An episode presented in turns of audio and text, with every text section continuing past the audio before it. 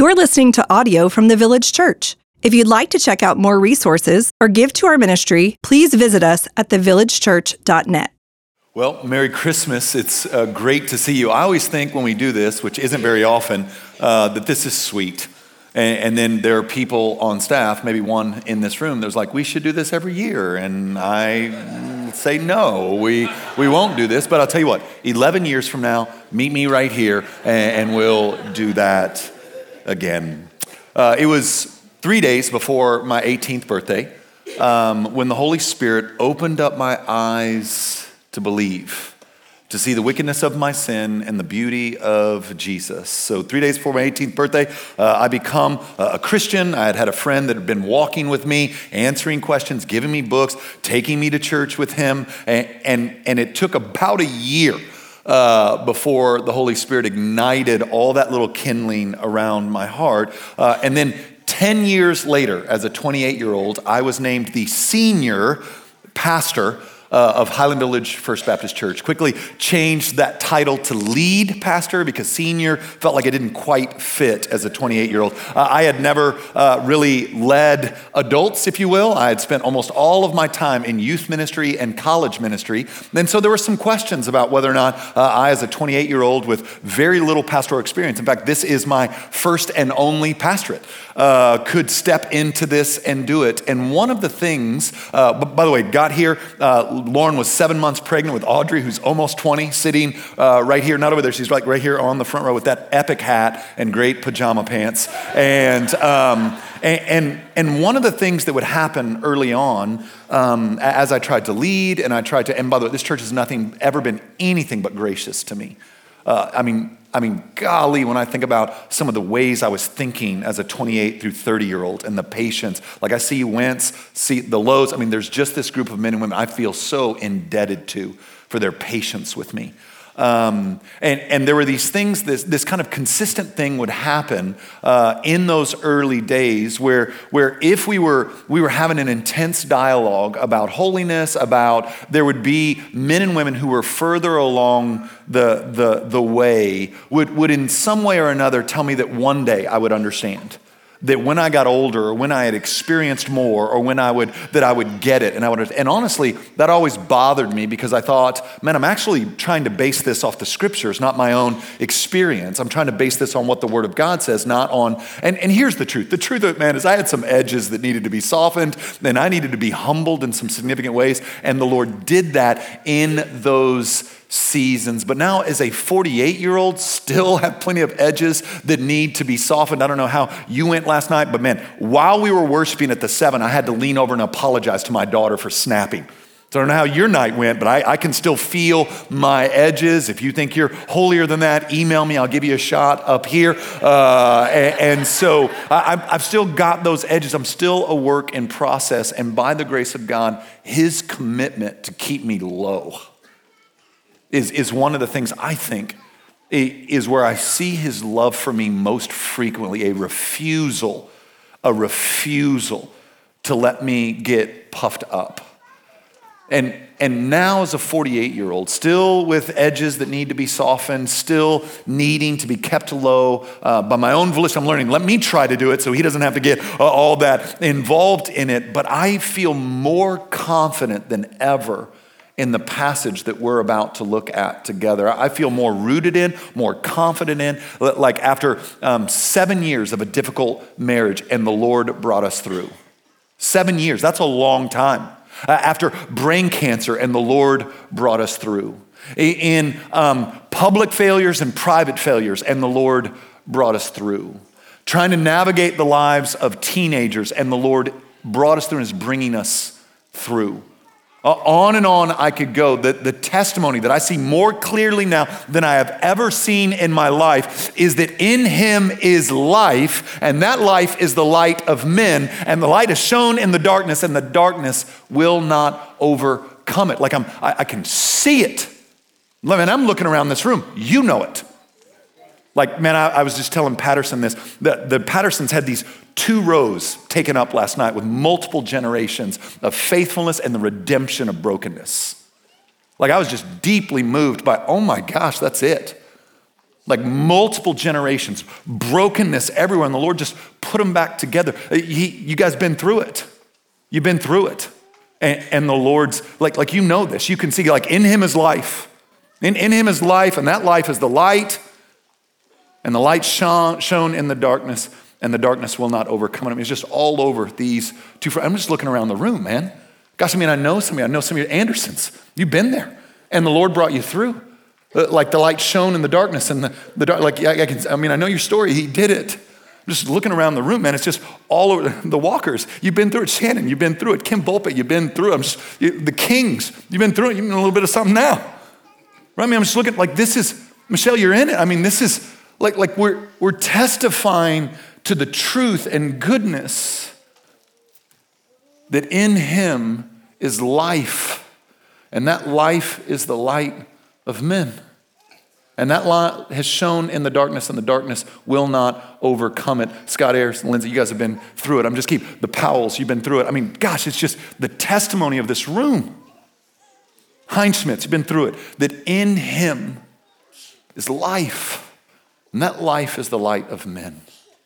And that light has shone in the darkness, and the darkness will not overcome it. In fact, this idea that in him is life is one of the key themes in the Gospel of John. It is everywhere on repeat. In John chapter 4, he meets the, the woman at the well and he puts his hand on her deepest wound. For what reason? So that life might bubble up like springs of living water unto eternal life. If you've been in church or you've been here for a while, then you know John 10 10, right? That Christ has come that you might have life and have it to the full. And one of my favorites that doesn't get, uh, I don't think, enough play is John 6 when Jesus teaches hard, man. Like he teaches a hard message. Unless you eat my flesh and drink my blood, you can have no part of me. And the crowds that were following him, because they weren't getting the miracles, they weren't getting to rub the lamp and have their wishes met, they left. And the leaving was so significant that Jesus turns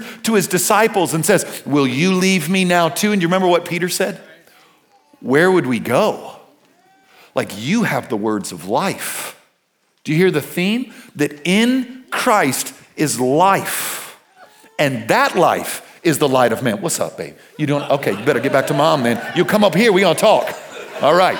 Now, in Jesus, if y'all didn't see, there's just a beautiful little baby running around up front, freer than I am right now, and I dig it. So you, have got Jesus who, who is life. He is life. Inningenbergs, you've been through it.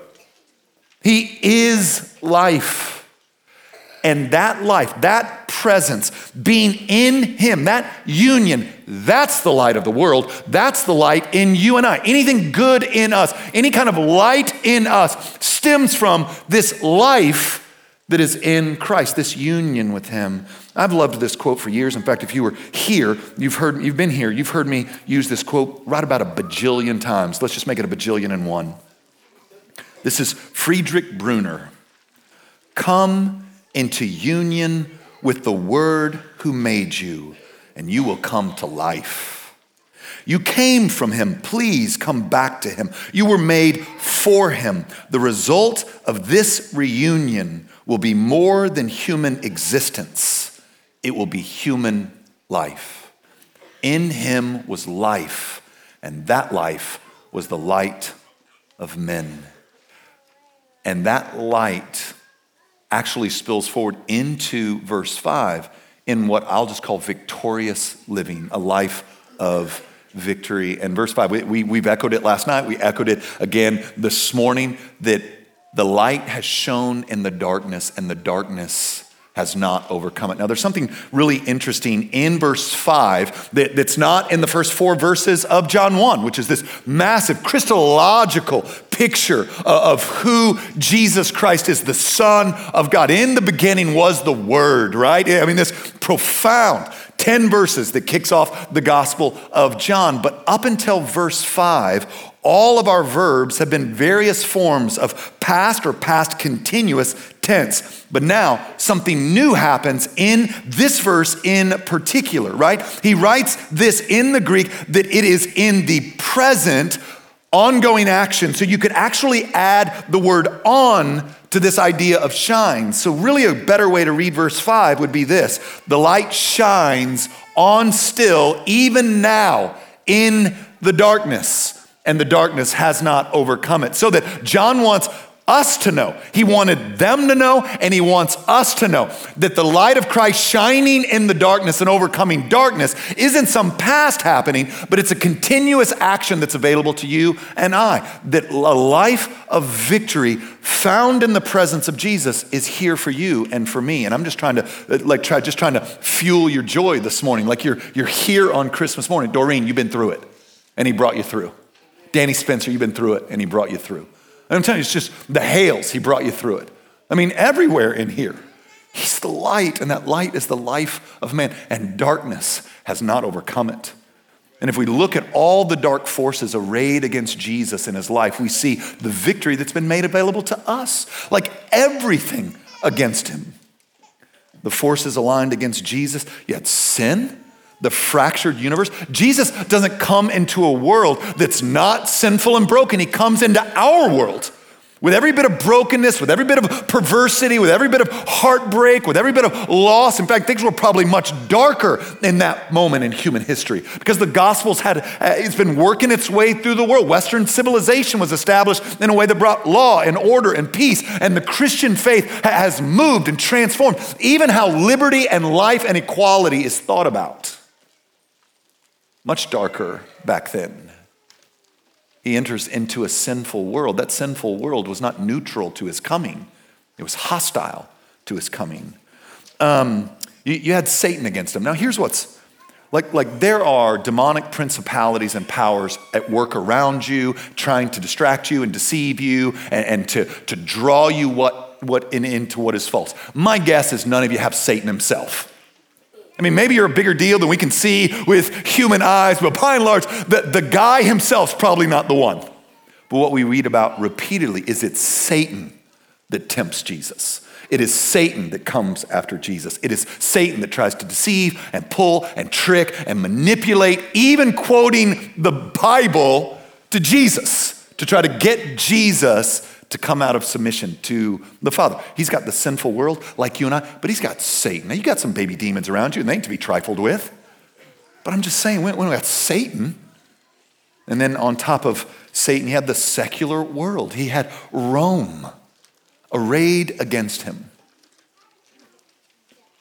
Like, no matter what, where you are on the political spectrum, and I know where we are, so I can pretty much guess where most of us quasi land. Like it's a mess out there, and there seems to be plenty to worry about. But, it ain't nothing like what Jesus was experiencing when it came to the Roman Empire. Ain't no Bill of Rights in Rome. Ain't no due process in Rome. Ain't no, I, I don't need to keep going, right?